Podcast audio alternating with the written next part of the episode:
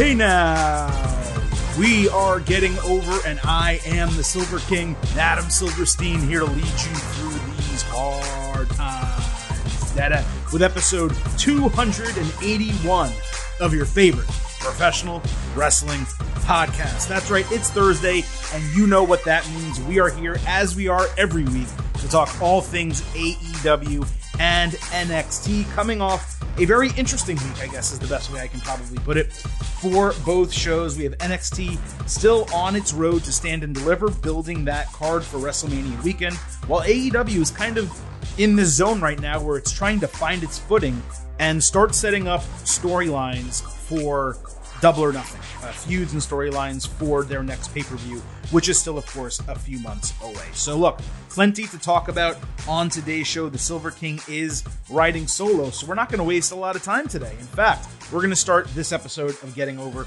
the way we start every episode of Getting Over, and that's by reminding you that this show is all about Divine. So do not forget to head on over to Apple Podcasts and Spotify. Leave a 5-star rating on Apple. Also leave a review.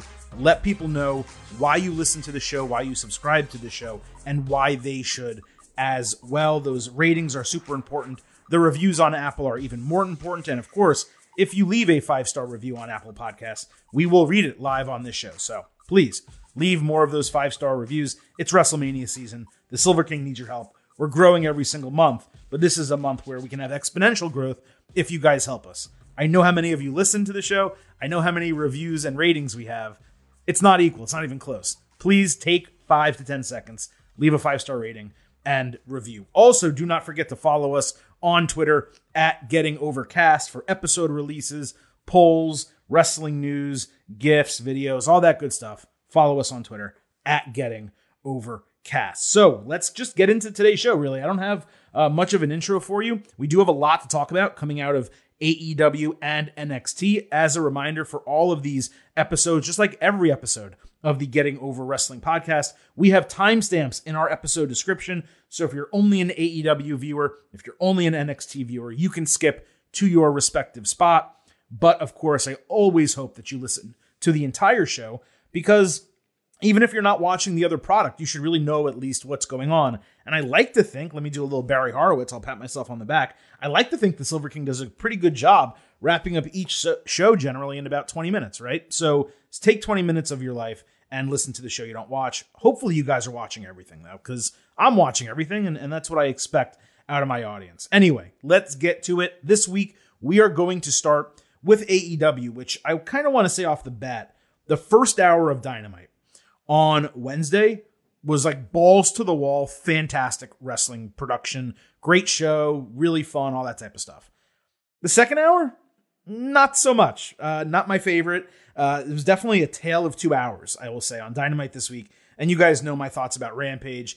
It's just a show that I don't feel needs to be watched every week. I do it for you guys, and because I always hope that something happens on it that like gets my juices flowing. But most weeks, I mean, you can really, if you wanted to, DVR it. You could get through an episode of Rampage in, I'd say, 20 minutes, 25 minutes, and not miss much of what actually happened on the show. So, hey, let's break it all down. I'm going to start with the opening match on Dynamite. We had CM Punk fighting Dax Harwood in a singles match. Punk got the crowd hot, trying for an elbow drop. Dax ruined it with a superplex.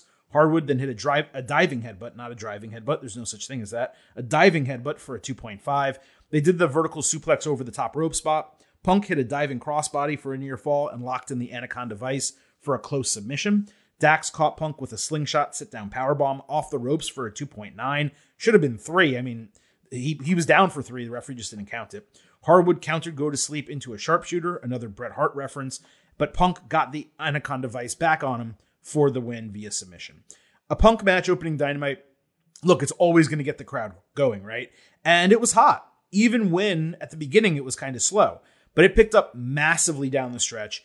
Incredibly entertaining match with a great finish outside of that one pinfall botch. I went 4 stars and an A- for this to open the show. FTR said later backstage that Gun Club was spoiled brats and they would fight them next week. Dax was really strong on the mic here, as he usually is. It's a clear babyface turn for FTR, presumably to set up whatever they are going to do with Bret Hart. I mean, there's been no reports of that, but everything they're doing makes it pretty freaking obvious that Bret Hart's going to be in AEW now. I don't know if it's a short run as their manager. They're actually going to sign Bret Hart. I don't know exactly what's happening, but it really feels like we're at least going to get a Bret Hart appearance at some point. The whole setup with the guns was they were in the crowd and talked 5 seconds of trash after the bell. That wasn't necessarily intriguing. The one thing that I did wonder coming out of all of this is what exactly is next for CM Punk? Because it sure as hell to me seems like they're setting him up for a title match with Hangman Adam Page at Double or Nothing. So if you're going to get there, that, you know, you have two choices. You can do the face versus face route, which is what they would both be right now, or over a short period of time, you can either turn Punk heel or turn him tweener and kind of get him in that role. There's plenty of time to do it, but Hangman is kind of like wallowing in obscurity right now, despite being AEW World Champion. Punk, of course, is one of the hottest people in the entire company because he's such a big name.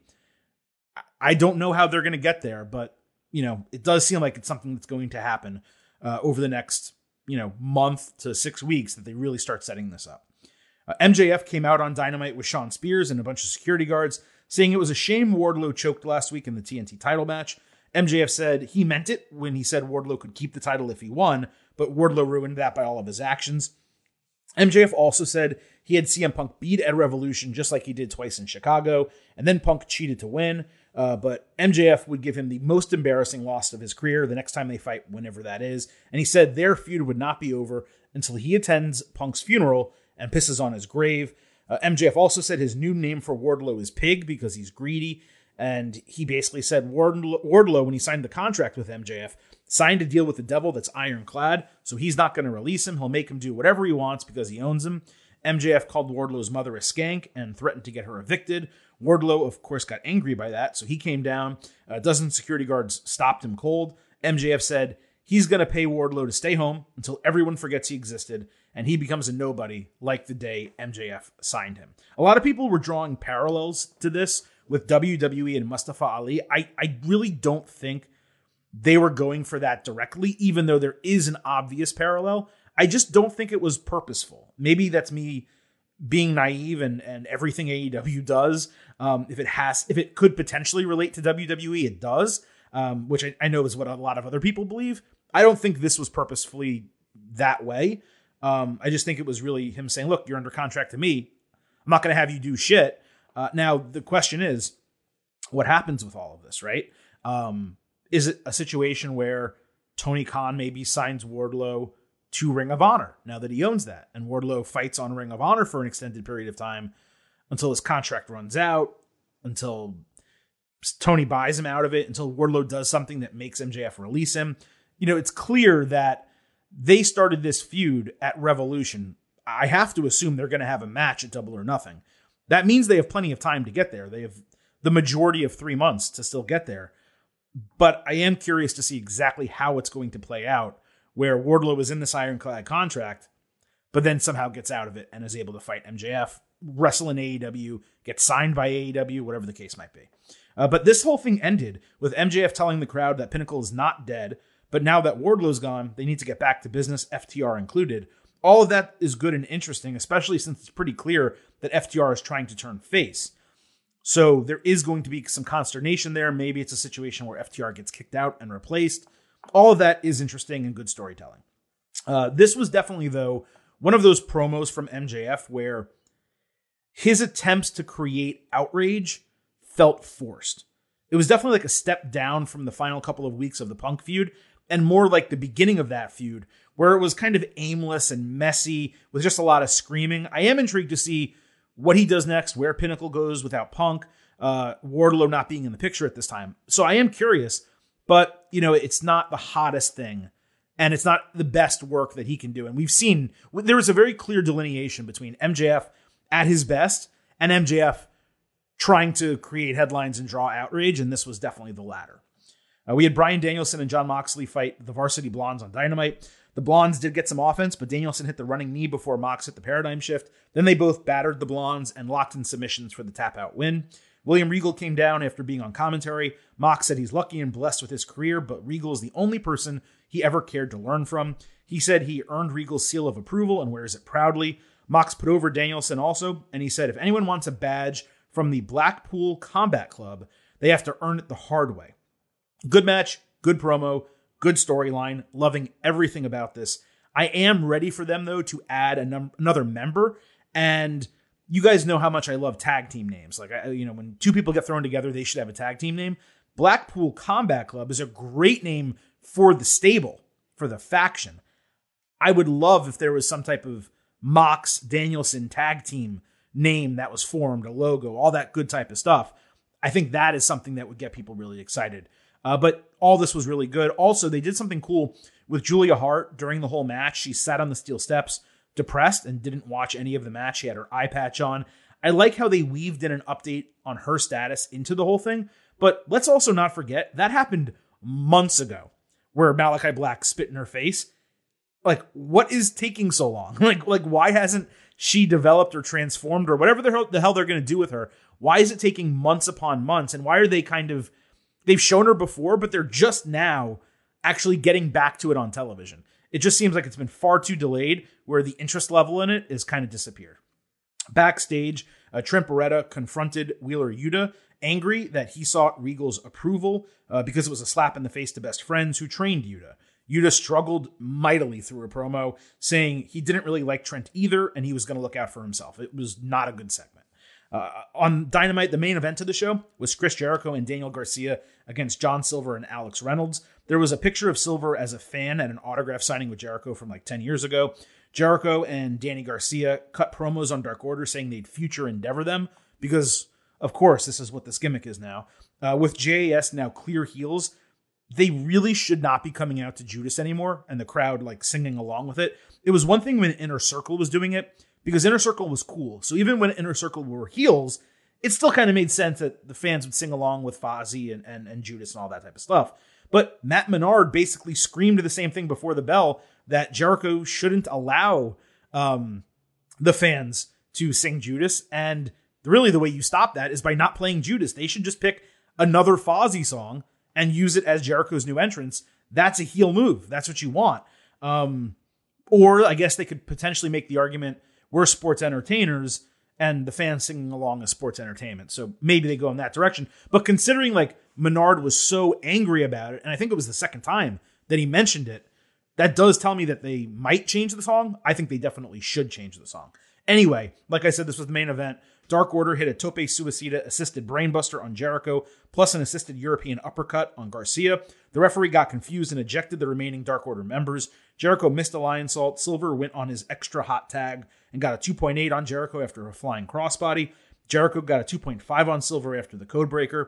Dark Order hit their combined cutter, German suplex bridge type of move for a 2.8 that again should have been 3. Hager caught Silver flying for a slam outside that somehow wasn't a disqualification. I guess the referee just didn't see it, but I mean, it was a big part of the match. Jericho then hit Reynolds in the back with his bat, and Garcia won over Reynolds with the sharpshooter. I was wondering the whole time watching this, why 2.0 wasn't the tag team in the match, given they're a tag team and Jericho and Garcia are not. This is the exact same thing that happened with Inner Circle, where Santana and Ortiz would not wrestle the tag team matches. It would always be Jericho and Hager or Jericho and Sammy. And I know Jericho's the name. I get it. And I know they want Jericho wrestling. They want to pop the rating, all that. But he's not the tag team in this group. Let the tag team wrestle the tag team matches. You want to get them over as well. They should not just be hangers-on, which is what they're being treated as now, just like Santana and Ortiz were in Inner Circle. That's all disappointing. But in addition to that, I was curious the way they booked this, given Dark Order coming in was the number one ranked tag team and presumably in line for a title shot. The wrestling was good. The finish did help establish JAS as the new faction. I went 3.5 stars and B for the match. It didn't really measure up to a couple of others that were on the show, and it was one of many matches on the show that had a referee distraction, interference / low blow / weapon finish. It just happened constantly throughout this entire episode. So let's go over to Rampage. We had Darby Allin versus The Butcher. Darby hit Code Red and then a coffin drop outside to win via countout. The AFO attacked post-match. The Hardys made the save without touching anyone. Same type of stuff every week. Darby doing that move sequence and winning via countout on Rampage against The Butcher, for me, was a total waste. This is something that you save, that kind of sequence and that kind of finish to the match, for like a big hot feud that he's in, where he beats someone via count out. That person's like, you didn't pin me or submit me. It's bullshit. We should have a rematch. And then you have the match at the pay-per-view or the main event episode of Dynamite. Instead, they used something that was pretty cool and inventive, threw it away on Rampage against the Butcher. It just, to me, that made no sense. So we move over to Dynamite. We have Darby Allin, Sting, and the Hardys against AFO in a tornado tag team match. Except instead of a tornado match, they basically treated it as a Falls Count Anywhere match. They just went all over the arena. Darby and Sting did splashes at the bell. Everyone went into the crowd. It was no DQ, so Andrade used weapons, even though he wasn't in the match. Butcher slammed Darby into the bomb twice, and then literally threw him down a flight of stairs. Matt looked like he was cosplaying the Hardy Boys, and ate a low blow before taking a double side effect off the stage through a table. Now, you would think, okay, those three people are out of the match. They were not. Then we flash over to the concourse, and there's a merchandise table. Jeff Hardy climbs a ladder onto a ledge and does a double swanton bomb through Butcher and Blade. It slightly missed. He slid off the table. He was completely okay. But again, it was like, okay, really cool spot for Jeff Hardy. Why are we throwing it kind of away in a tornado tag team match on Dynamite against the AFO? Like, this is a guy who just recently talked about saving his Swantons because he only had so many left and they really hurt him to do. And he's doing that. But okay, again, you know, just a little criticism. Back in the ring, Sting no-sold the chair shot, hit Stinger splashes in the Scorpion Death Drop. Matt hit the Twist of Fate on Private Party to get the win. It was a banger of a match. Don't get me wrong. Nonstop action from bell to bell all over the place. I just wish they had kept more of it in the ring in front of the fans. And again, the Swanton felt unnecessary given there were no stakes in the match, though it was an awesome spot. And to be able to get that on TV and get that highlight going on Twitter, it was definitely awesome and really cool to see, of course. On Dynamite, we had Adam Cole against Jay Lethal. Cole turned his back to do the boom pose and got dropkicked before eating 3 tope suicidas. Lethal got a figure 4, but Cole reached the ropes. Lethal countered last shot with a cutter, but Cole countered lethal injection with a super kick before hitting Panama Sunrise for a 2.8 false finish. Cole missed last shot, but Red Dragon distracted the referee during an O'Connor roll. Cole hit a low blow to counter lethal injection again and landed last shot for the win. He said no one on the planet deserves the AEW title more than him, and Hangman Adam Page got lucky at Revolution. So like I said, another referee distraction, cheating finish. Cole called Page a coward, so obviously Hangman came out. He took off his belt and literally smacked Cole and Bobby Fish in the face, the belt on his pants, not the championship. Cole hit a low blow. They beat him down. Cole stole the title and walked out with it as Jurassic Express made the save without landing a shot. The crowd was hot as hell for the finish to the match, and they put on an extremely good one. Cole and Lethal, I went 3.75 stars and a B+. But this storyline is agonizing, and it is so repetitive. We've seen all of this happen before. The attack, the save, Paige not getting the time in the ring, Cole getting featured. AEW talks about not doing rematches. Not only are they doing rematches, they're doing them with the world title. I am so done with this feud. My assumption is they're either going to do another Battle of the Belts where Paige defends against Cole, or at main events at Dynamite, because they're not going to, I have to believe they're not going to delay this all the way out to Double or Nothing. Like I said, I think Hangman versus CM Punk, or potentially Adam Cole if he wins the title against CM Punk, that will be the match for Double or Nothing. But I have to assume that they're doing this as a mini TV feud. It just, to me, it feels like they could have gone with someone else to give Paige a new opponent and feud. The rundown from Jurassic Express, the same people saving Paige, it is just, everything about it is insanely repetitive. And again, this is your world champion barely getting television time, where almost everyone else does. That is super infuriating. On Rampage, Scorpio Sky did a promo with Dan Lambert and Paige VanZant. Lambert had the second TNT title, which still exists for some reason, because now he's calling himself the co-TNT champion. PVZ said something about being better than guys. They've just really taken the TNT title down a huge peg. I mean, this is the title that was like making banger matches on shows, great storylines with Brody Lee and Cody, and Darby Allin was doing great. And Sammy's run, it wasn't awesome, but he was having great matches. Now it's in with the Dan Lambert, Paige VanZant thing. And it's like, I don't want anything to do with this. I just actively dislike it when it's on my television. And then it moves over to Dynamite, where Sammy Guevara and Ty Conti were in the ring together. Sammy said he doesn't have the TNT title, but he does have the ring and he can still pop the fans with his wrestling. Guevara said that response is all he wanted until now. Conti said they want payback and insulted PVZ's record. Lambert did his normal screaming promo filled with insults. He basically called Conti a whore, and they walked off without accepting an intergender match challenge. Sammy then suggested he and Ty banged each other on top of the belt, which I will say was a funny line. But besides that last line from Sammy, the rest of this was brutal. I will also note that Sammy and Ty Conti shared a picture on Twitter after the show of them naked in bed, basically, with the TNT title covering their privates. So that was pretty funny, I think, to follow up that with the photo. But this thing was brutal, man. Like, again, why is this feud still going on when Sammy lost the title? Shouldn't Scorpio be moving on to a new challenger? Shouldn't he be defending the title on TV as frequently as Sammy and Darby Allin and all those guys did? I know he defended it last week, and it's only been 1 week that he hasn't. I'm not saying it has to be on every show. My point is they're just going right back into the Sammy feud, and it seems like they're going to do Sammy and Ty Conti against, I don't know, Scorpio Sky and Paige VanZant at some point. Like, is that a match anyone really wants to see? I also got a DM from Omar Gonzalez, at the Omar Gonzalez. He said, are Sammy and Ty the new Cody and Brandy, the heel couple who are poorly miscast as babyfaces? I ask because they did not come off likable at all in that Lambert promo, especially considering Sammy proposing to his girlfriend last year. Remember Pam. So I actually completely forgot that happened. That wasn't in kayfabe, though. I believe that was done during a commercial break or off screen. So technically, that's not part of the story. Fans should know that. And I guess remember it now that we're talking about it, but that's not kayfabe. So no, in kayfabe, he has no reason to be the bad guy, right? I will admit though, they did kind of come off like heels when they cut that promo. The reason they were not heels is because they were cast against Dan Lambert, American Top Team, Men of the Year, whatever the hell, Scorpio Sky, whatever that thing is now.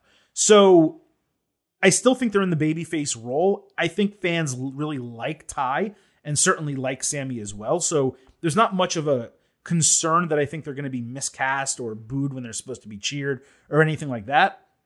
But I do agree that them being so braggy about their relationship and putting it front and center and talking about being a hot couple perhaps or things along those lines, it's not that dissimilar from Kip Sabian and Penelope Ford, that thing that they had going.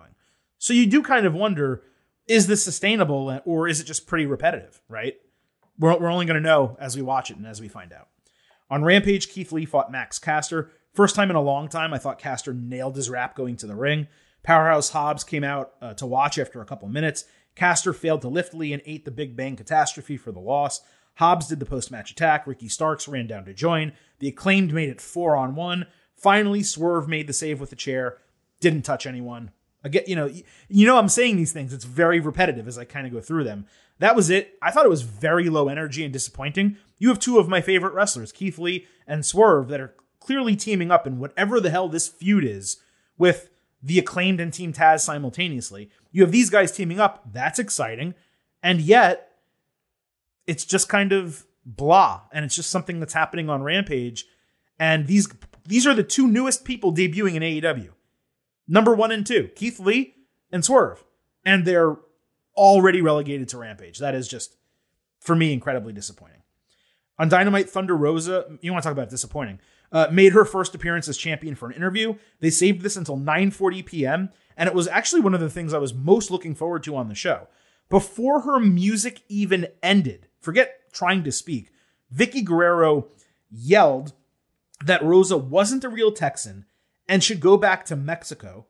Rosa tried to talk and Vicky immediately cut her off. She made comments about her green card. Then Nyla Rose weakly attacked her from behind. Vicky kept screaming.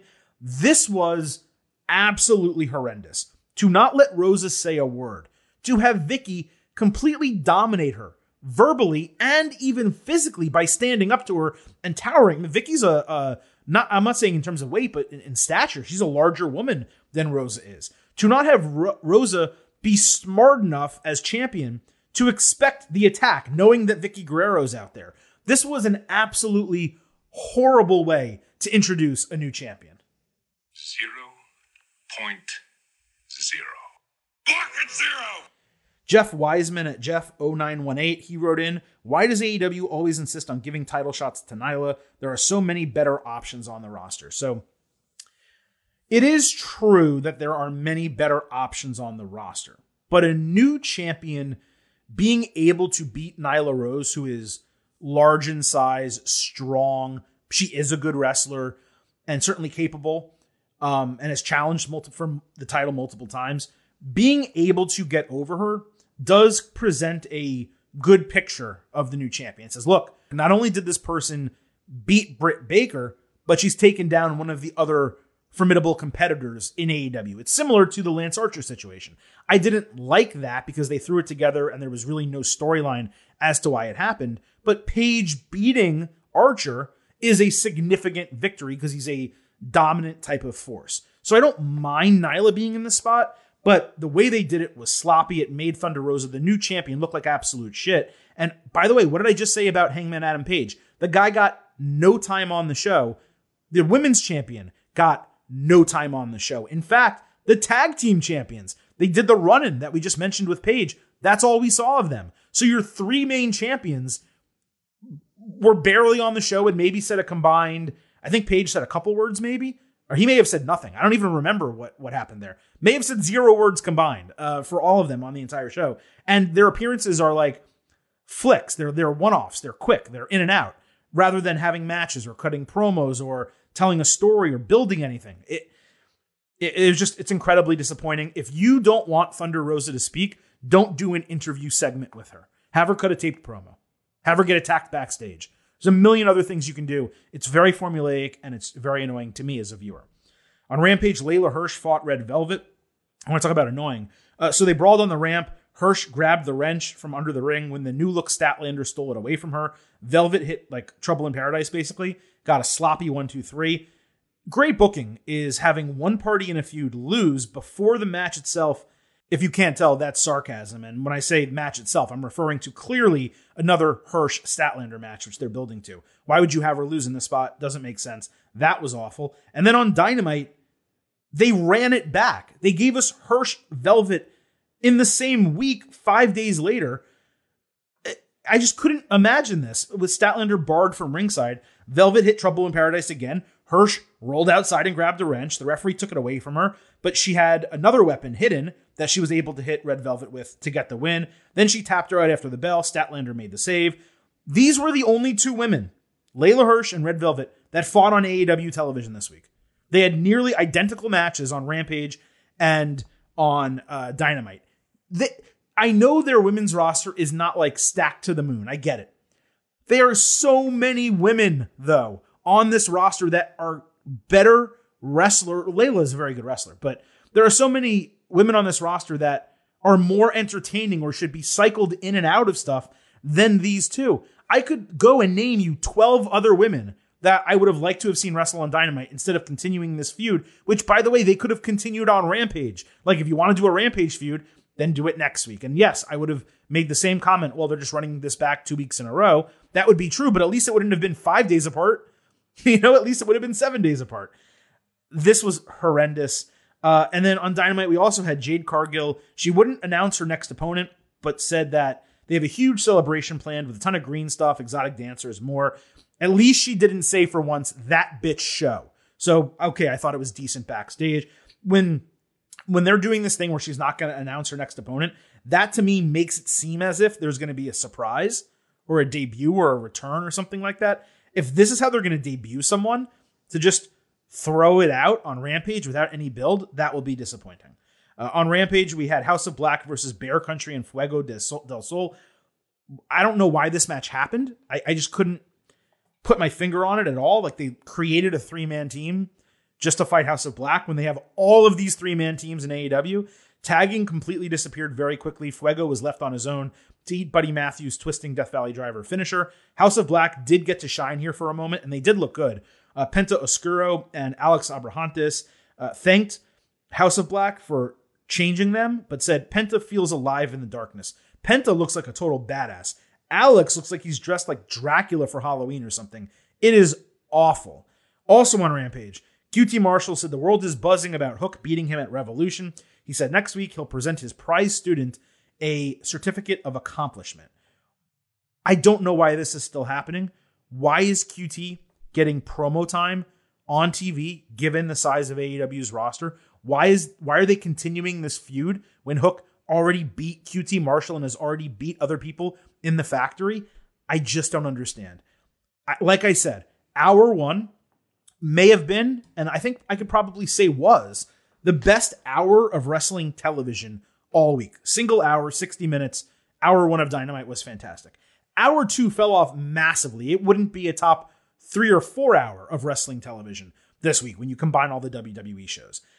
It just feels like the booking is repetitive. Many of the finishes to matches were the same. There's a lot of rematches with referees, distractions, low blows, weapons. They got to figure out another way to tell stories. I know they don't want to do disqualifications.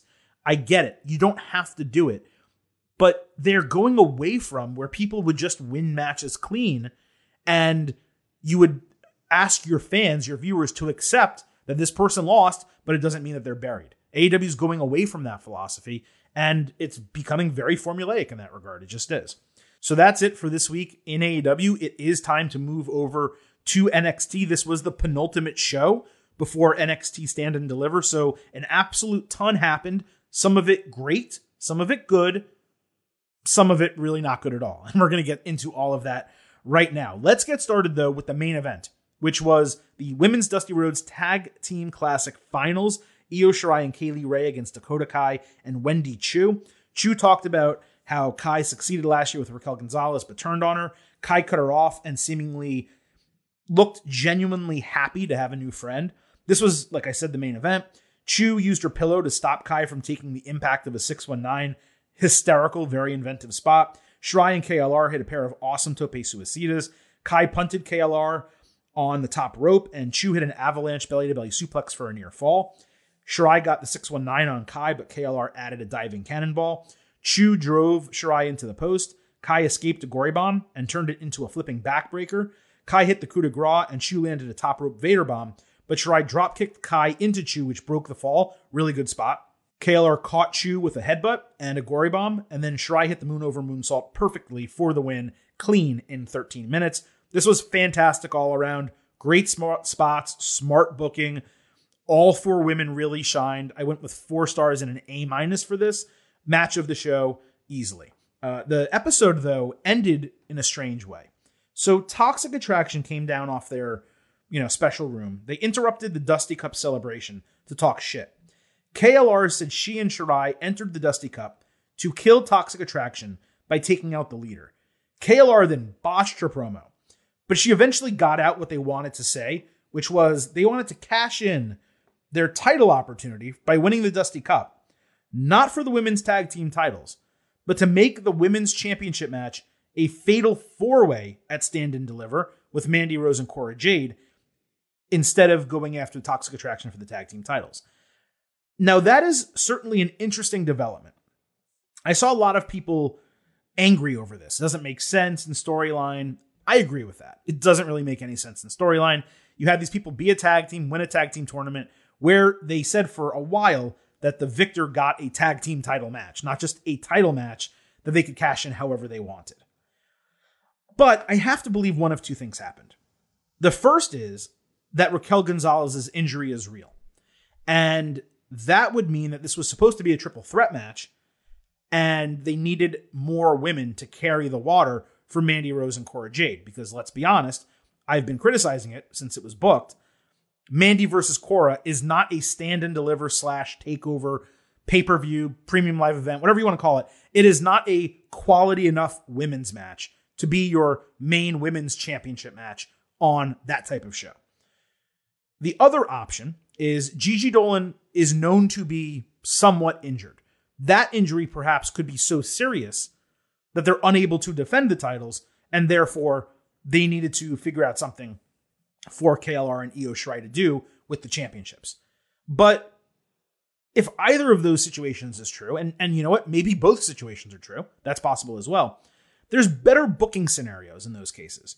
If they wanted a multi-women match, then Io and KLR could have challenged for the tag team titles next week on NXT, and that would have given them a really good match for the go-home show. Mandy could have screwed them out of potentially winning the titles, which could have created a scenario where Io and KLR demanded an opportunity for her championship at Stand and Deliver. They could have got added to the title match. Then you're good to go. If the tag team champions couldn't defend the titles, if Gigi Dolan was injured, they should have either vacated them or vacated them and put the titles on the line in the finals of the Dusty Rhodes Tag Team Classic, or not, put the titles on the line, but held the finals of the Dusty Rhodes Tag Team Classic at Stand and Deliver. So no matter what happened, it could have been done better. They could have booked better TV in the post-match for this week, better TV for next week, and a more sensible storyline, for Stand and Deliver. So again, no matter what the booking was, it wasn't great, but now we do get a fatal four-way match for the NXT Women's Championship, and that match with Io Shirai and KLR is miles better than it was with only Mandy Rose and Cora Jade. So the end result is positive. How they got there was very messy. Braun Breaker fought Robert Roode in a singles match. Dolph Ziggler and Roode were interviewed backstage. Roode put himself over for his dominant year-long NXT title reign, and it set the stage for everything that followed. Ziggler backed up Roode and said Breaker wouldn't measure up to either of them. Roode came out to Glorious and got his full entrance with welcome home chants for the crowd. It's honestly wild to me that he never got a run as the Glorious heel on the main roster. That's a guy who is a clear Intercontinental Champion that holds that title for 9 months and is a total piece of shit heel. It was a perfect character. They brought him up as a face, which was a huge mistake, and they never allowed him to make that transition with Glorious. Such a disappointment. Anyway, Ziggler tried to join commentary, but there were major mic problems. Roode got a bunch of offense in early. Ziggler pulled him out of the way of a running Braun, who flew into the post. Ziggler got tossed from ringside. Roode got even more offense, so he taunted by flexing and doing push-ups. Braun hit a Frankensteiner, but Roode came back with a spinebuster for a near fall. Breaker countered the Glorious DDT and hit his awesome spear for a 2.9. Great sell by Roode. Roode countered Braun's finisher into the Glorious DDT, but did not immediately cover and got a 2.8, so that was a nice kick out for Breaker. Braun then caught Roode flying and turned it into his power slam for the 1-2-3 in 15 minutes. Ziggler caught Braun blind while he was celebrating with a super kick and then talked trash in his face on the ramp, leaning over him with the title. This was such a pleasant surprise. Roode worked his ass off to make Braun look good, but Breaker totally held his own. This was a classic WWF-style match. Two strong guys using power moves and just going at it nonstop. It was Roode's best singles match in a long-ass time because he actually got time to work, and we got to see the Robert Roode that we all know exists. He really should go back to the Glorious character as a heel on the main roster. I cannot stress that enough, but I loved this. 3.75 stars and a B+. We had two North American Championship ladder match qualifiers. The first was Roderick Strong against Solo Sikoa. Strong hit an Olympic slam for a near fall when Santos Escobar walked out. Sikoa threw some really bad strikes and got a 2.5 on a Samoan drop. Sikoa knocked Strong off the top rope with a headbutt, then hit the Uso splash for the clean win in about 12 minutes. It wasn't a surprising booking, given Strong is building a story in NXT UK, and it looks like he may fight Ilja Dragunov for the championship. But it was quite a decision to go squeaky clean like that, and Roderick Strong has lost a lot recently, so I'm not totally sure what's happening here, but I went 3 stars and a B-. We also got Grayson Waller against A-Kid. Waller got a promo vignette about being a global sensation, and A-Kid, he said he was talented, but he's just a stepping stone. A-Kid was dynamite from the second the bell rang. He countered Waller's rolling cutter into a rear naked choke, then climbed over him into a guillotine. Waller escaped and had a Russian leg sweep with both men on the middle rope, so it was like springboard-style Russian leg sweep, really cool. Waller added the rolling cutter for the win in a couple of minutes. This started so freaking hot, but it ended so abruptly. I don't know if it was cut for time. I don't know what they did here, but this match should have been way longer than it was. It was such a disappointment because it looked like we were about to have an awesome match. I don't get that decision, as it really didn't give A-Kid a chance to get over it all in what was only his second NXT US match. So Carmelo Hayes and Trick Williams They pulled up to the arena in a Bentley to break down the qualifying matches at the start of the show.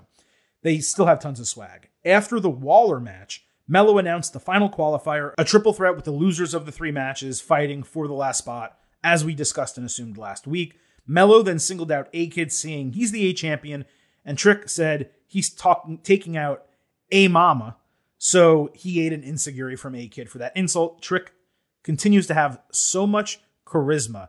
If he puts the wrestling piece together, he is going to be a star. Now, I assumed coming in that Cameron Grimes is going to win the qualifier, and he did get a taped promo later about winning for his departed father because he'll do whatever it takes to qualify and hold gold. Given the attention to A-Kid from Mello, that creates some intrigue that he could potentially win. So it's either a huge victory for Grimes or a send-off situation. I think it's going to be a win, and he'll end up getting into the qualifier. But then you kind of look at A-Kid and you're like, well, why did he get brought over for this? If he was just going to have two short, disappointing matches and not get into the ladder match. Now, the third match, this triple threat, could be a banger. And in fact, with Cameron Grimes, Roderick Strong, and A-Kid, it should be an absolute banger next week. But again, his first two matches against Kushida and Grayson Waller, both of which should have been great, neither of them were. And for me, that was disappointing.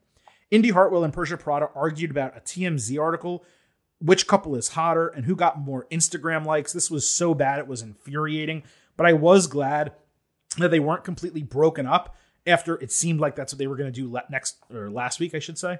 Tony D'Angelo fought Dexter Lumis. Lumis hit a Fez press and a follow-away slam before a kip-up, which was impressive. Later, he did a kip-up into a leg drop, which was even more impressive.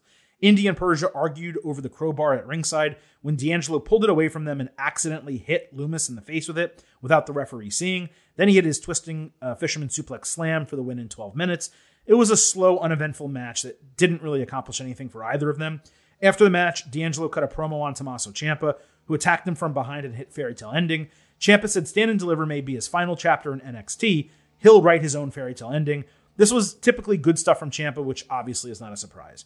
Persia and Duke Hudson later said they didn't do the crowbar spot on purpose. They talked more trash about their relationship and how Hudson could beat anyone, so Lumis got angry and drew a picture of Gunther. Hudson accepted the challenge. There was a comedy spot here, given the drawing was really good, but it also got drawn in like 20 seconds.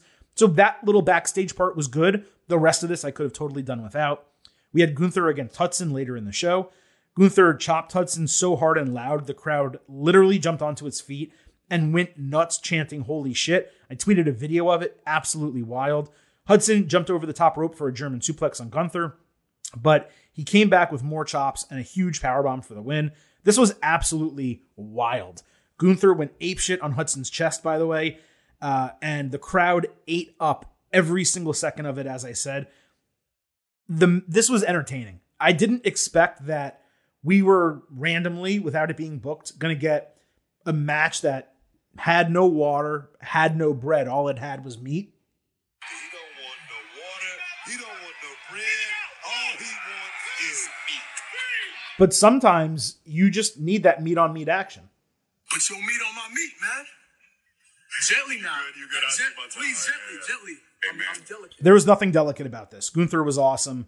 He remains awesome. And he looks like he is in the best shape of his entire career. It is wild how different he looks as a...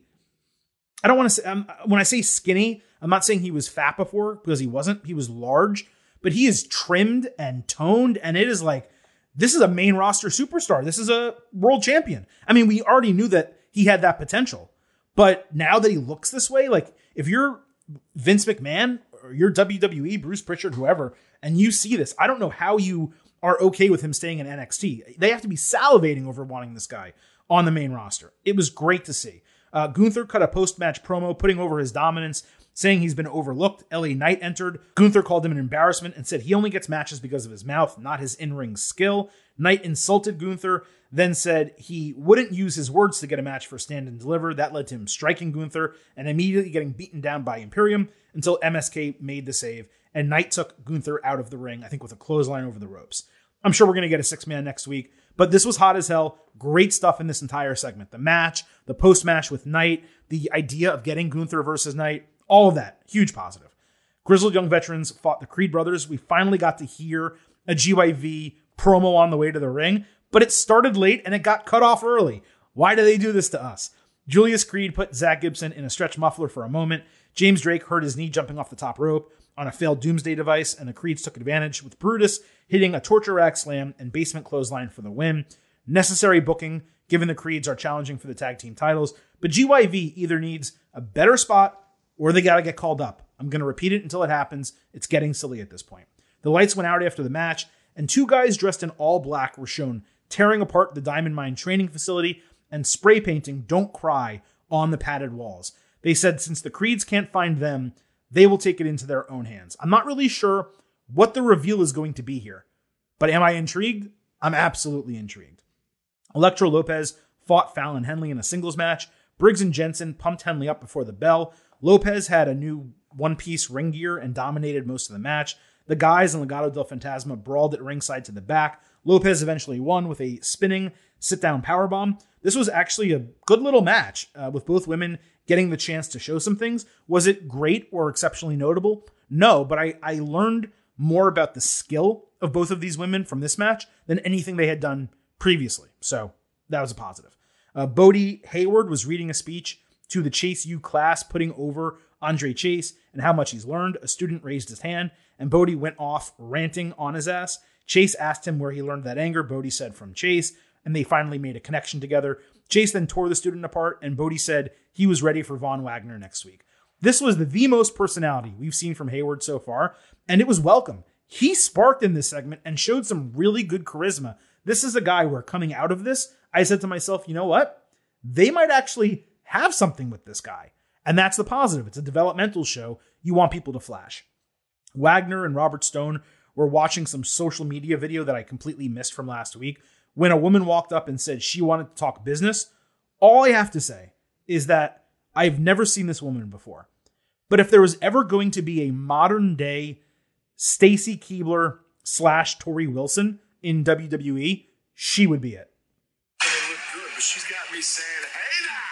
Research tells me her name is Sophia Cromwell, a former Suns dancer and Rams cheerleader, which clearly fits that Stacy Keibler profile I just mentioned. And then lastly, Draco Anthony kept silencing calls from Joe Gacy. Then he played a video message for Zion Quinn, who said that he would have Anthony's back if necessary. Draco threw his phone. I mean, it was nothing. It was fine. Nothing really to talk about. I do like, though, that they're telling this low-card story each week while not having anything going on. So it's like, okay, we know we need to get to this. We're going to get to it eventually, but we're not forgetting that it's here. It's a stark contrast to what I just talked about earlier with Julia Hart and AEW, where for like months or weeks, she's completely disappeared. You kind of forgot it was an angle. Here, they're keeping it fresh, even though they're not actually having the match. And I presume they're not going to have the match until after Stand and Deliver. But I don't know, maybe they do it on the go-home show. We'll see. Anyway, it was a really good NXT this week, right? Some solid matches, as I talked about, building for Stand and Deliver. I didn't love necessarily the booking of making the Women's Championship a fatal four-way, but the decision to do so is a good one, because that match is going to be a lot better. And being able to see not only Robert Roode, but, you know, via Robert Roode, Braun Breaker look exceptionally strong in that match was good. The North American Championship ladder match, the qualifiers, there's been one great one so far out of three, but the people that are qualifying for the match give you really high hopes for the ladder match at Stand and Deliver. And honestly, if they add Gunther versus LA Knight to that show, or potentially Roderick Strong against Isla Dragunov in an NXT UK title match, these are all things that could make Stand and Deliver just an absolutely baller show. The fact that it's happening at 1 p.m., the first Saturday of WrestleMania, night one, you know, it really makes me think, like, what the hell is that day going to be like? How am I going to go from watching a 3.5 potentially hour Stand and Deliver into, you know, at least a 3.5 hour WrestleMania that's clearly going to have a 2-hour kickoff show? That is a lot of wrestling all in one day. But I will say they're building up the card to be a takeover level card, given the talent, of course, that's still in NXT. And the last thing I'll say, and I've said this for the last few weeks now, this is not the NXT 2.0 that we had when it first debuted. This show is progressively getting better every single week. And this was also the third straight week where the ratings went up. It went up like 60,000, 15,000, and 5,000 over each of the last 3 weeks. That's really good news. If NXT can get this into the 700,000 viewer range, and they can get it above, I don't know, 0.2 or 0.22 demo, something like that. Now you're talking about something that isn't just acceptable to USA Network, but it might be something that USA Network gets behind. Clearly, what they're doing with, twirling in some Raw personalities and letting NXT people fight on Raw and promoting it, it's clearly attracting at least a very small portion of the audience. Now what they need to do is really turn the dial up on NXT and go back to that high quality wrestling and storytelling and keep some of those things like the Lash Legend Nikita Lyons feud and like this horny stuff with Indy Hartwell and Persia Prada. That stuff just shouldn't be on. If you take out the bad, if they were able to eliminate the bottom 15% of stuff that we get on NXT 2.0 and replace it with good wrestling, all of a sudden we have a show that is a damn fun watch over 2 hours and doesn't take you out of it for those certain moments. Put Lash Legend and Nikita Lyons on Level Up or whatever that show is. I told you guys I watched the first one. I haven't seen it since. And then, Persia Prada and Indy Hartwell, they're good. Have them be a tag team again. Get them out of this stupid storyline with their boyfriends and have them challenge for the championships. Create a women's tag team division that means something, because now you've actually established and developed women's tag teams. Use the other 15% of your show for that, not the stupid, horny teenager stuff that, by the way, is not attracting a younger audience like you thought it would. It's going to attract a younger audience, good, consistent wrestling and storytelling. If you want it to be more adult, have it be more adult. Use curse words. Do adult-themed storylines. Adult-themed does not mean sex. There's other ways to do adult-themed stuff, more mature content than just sex. Look at what AEW does. It's a great example. I'm not saying we should have 17 thumbtack matches per week in NXT. Do some hardcore matches.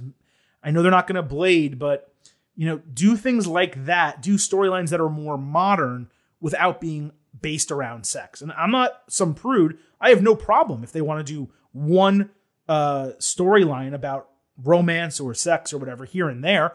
I think the Zion Quinn Electro Lopez storyline is a good example of that being okay to do. But when you're trying to do four of them, at a time, the show's too horny and it's turning people off. So figure out a nice balance. NXT is heading in the right direction. If you don't watch it and you only listen to my recaps, I highly suggest watching next week and then Stand and Deliver. And I would be very surprised if you watch those two shows and you don't start watching NXT again. That's all I'm going to say. But that's also all I'm going to say from this week's edition of the Getting Over Wrestling podcast, because that's the end of our show, talking all things AEW and NXT. Now, we have plenty ahead here in the Getting Over Wrestling podcast universe. In fact, I released a full schedule for WrestleMania 38 week. Let me break it down for you. On Tuesday, we're going to have our supersized WWE WrestleMania 38 Ultimate Preview. We're going to talk about the Go Home Raw, everything on the card. We're going to break down every match with predictions, picks, everything. It's an ultimate preview. You guys know by now. Listen to that episode. On Wednesday, we will have our NXT Stand and Deliver ultimate preview. We'll talk about the Go Home show from NXT, and we will do the exact same ultimate preview, breaking down every single match on the card for Stand and Deliver on Wednesday. On Thursday, we're going to do our AEW episode. We're going to wrap up Dynamite and Rampage as we normally do. Standalone, though, so it'll be shorter. On Friday, right now, the plan is to have a WWE interview episode. I don't know if that's going to come to fruition. I already talked to you guys about some plans that were made that didn't necessarily come through. Let me just be kind of candid. WWE's made some changes to its communications department, and a lot of people that were really good to us aren't there anymore. So developing some new relationships. Let's hope that the interview episode happens, or maybe I'll pepper some interviews into stuff coming out of WrestleMania the following week. Anyway, on Saturday in the afternoon, we will have NXT Stand and Deliver instant analysis. I could not figure out when the hell else to do it. I'm going to do a very quick instant analysis of Stand and Deliver as soon as that show goes off the air. Saturday night into Sunday morning, WrestleMania 38 Night 1 instant analysis. We'll talk about everything that happened on Night 1. Sunday night into Monday morning, WrestleMania 38 Night 2 instant analysis. We will talk about Night 2 and also provide our overall wrap-up grade on WrestleMania. And then on Tuesday, we will talk about the Raw after WrestleMania and the Hall of Fame ceremony featuring The Undertaker. So let me do a count. 1, 2, 3, 4, 5, 6, 7. Those are 8 podcasts over 8 days that you are going to get next week from Getting Over. Basically, what I'm trying to tell you is, if you're a first-time listener, you need to subscribe. If you are someone who is a subscriber and listens to all of our episodes, then you need to remember that the Getting Over Wrestling podcast is all about Defy. Head on over to Apple Podcasts and Spotify. Leave those 5-star ratings on Apple. Leave a review. Tell all these people what I just told you. All of the reasons you should subscribe to this show, why you should listen to every episode. WrestleMania week is officially almost here. This is technically still not WrestleMania week. We have a loaded schedule for you next week, and I don't want any of you to miss it. Please leave those 5-star ratings and, of course, the review on Apple. And do not forget to follow us on Twitter at GettingOvercast. We will update that schedule if it needs to be updated at GettingOvercast. We will post polls at GettingOvercast. And every time a new episode is released, we will tweet about it immediately at GettingOvercast on Twitter. Please make sure to follow us. Folks, that is it for today. WrestleMania week is upon us, but at this point, the Silver King is just going to leave you with 3 final words. Bye for now.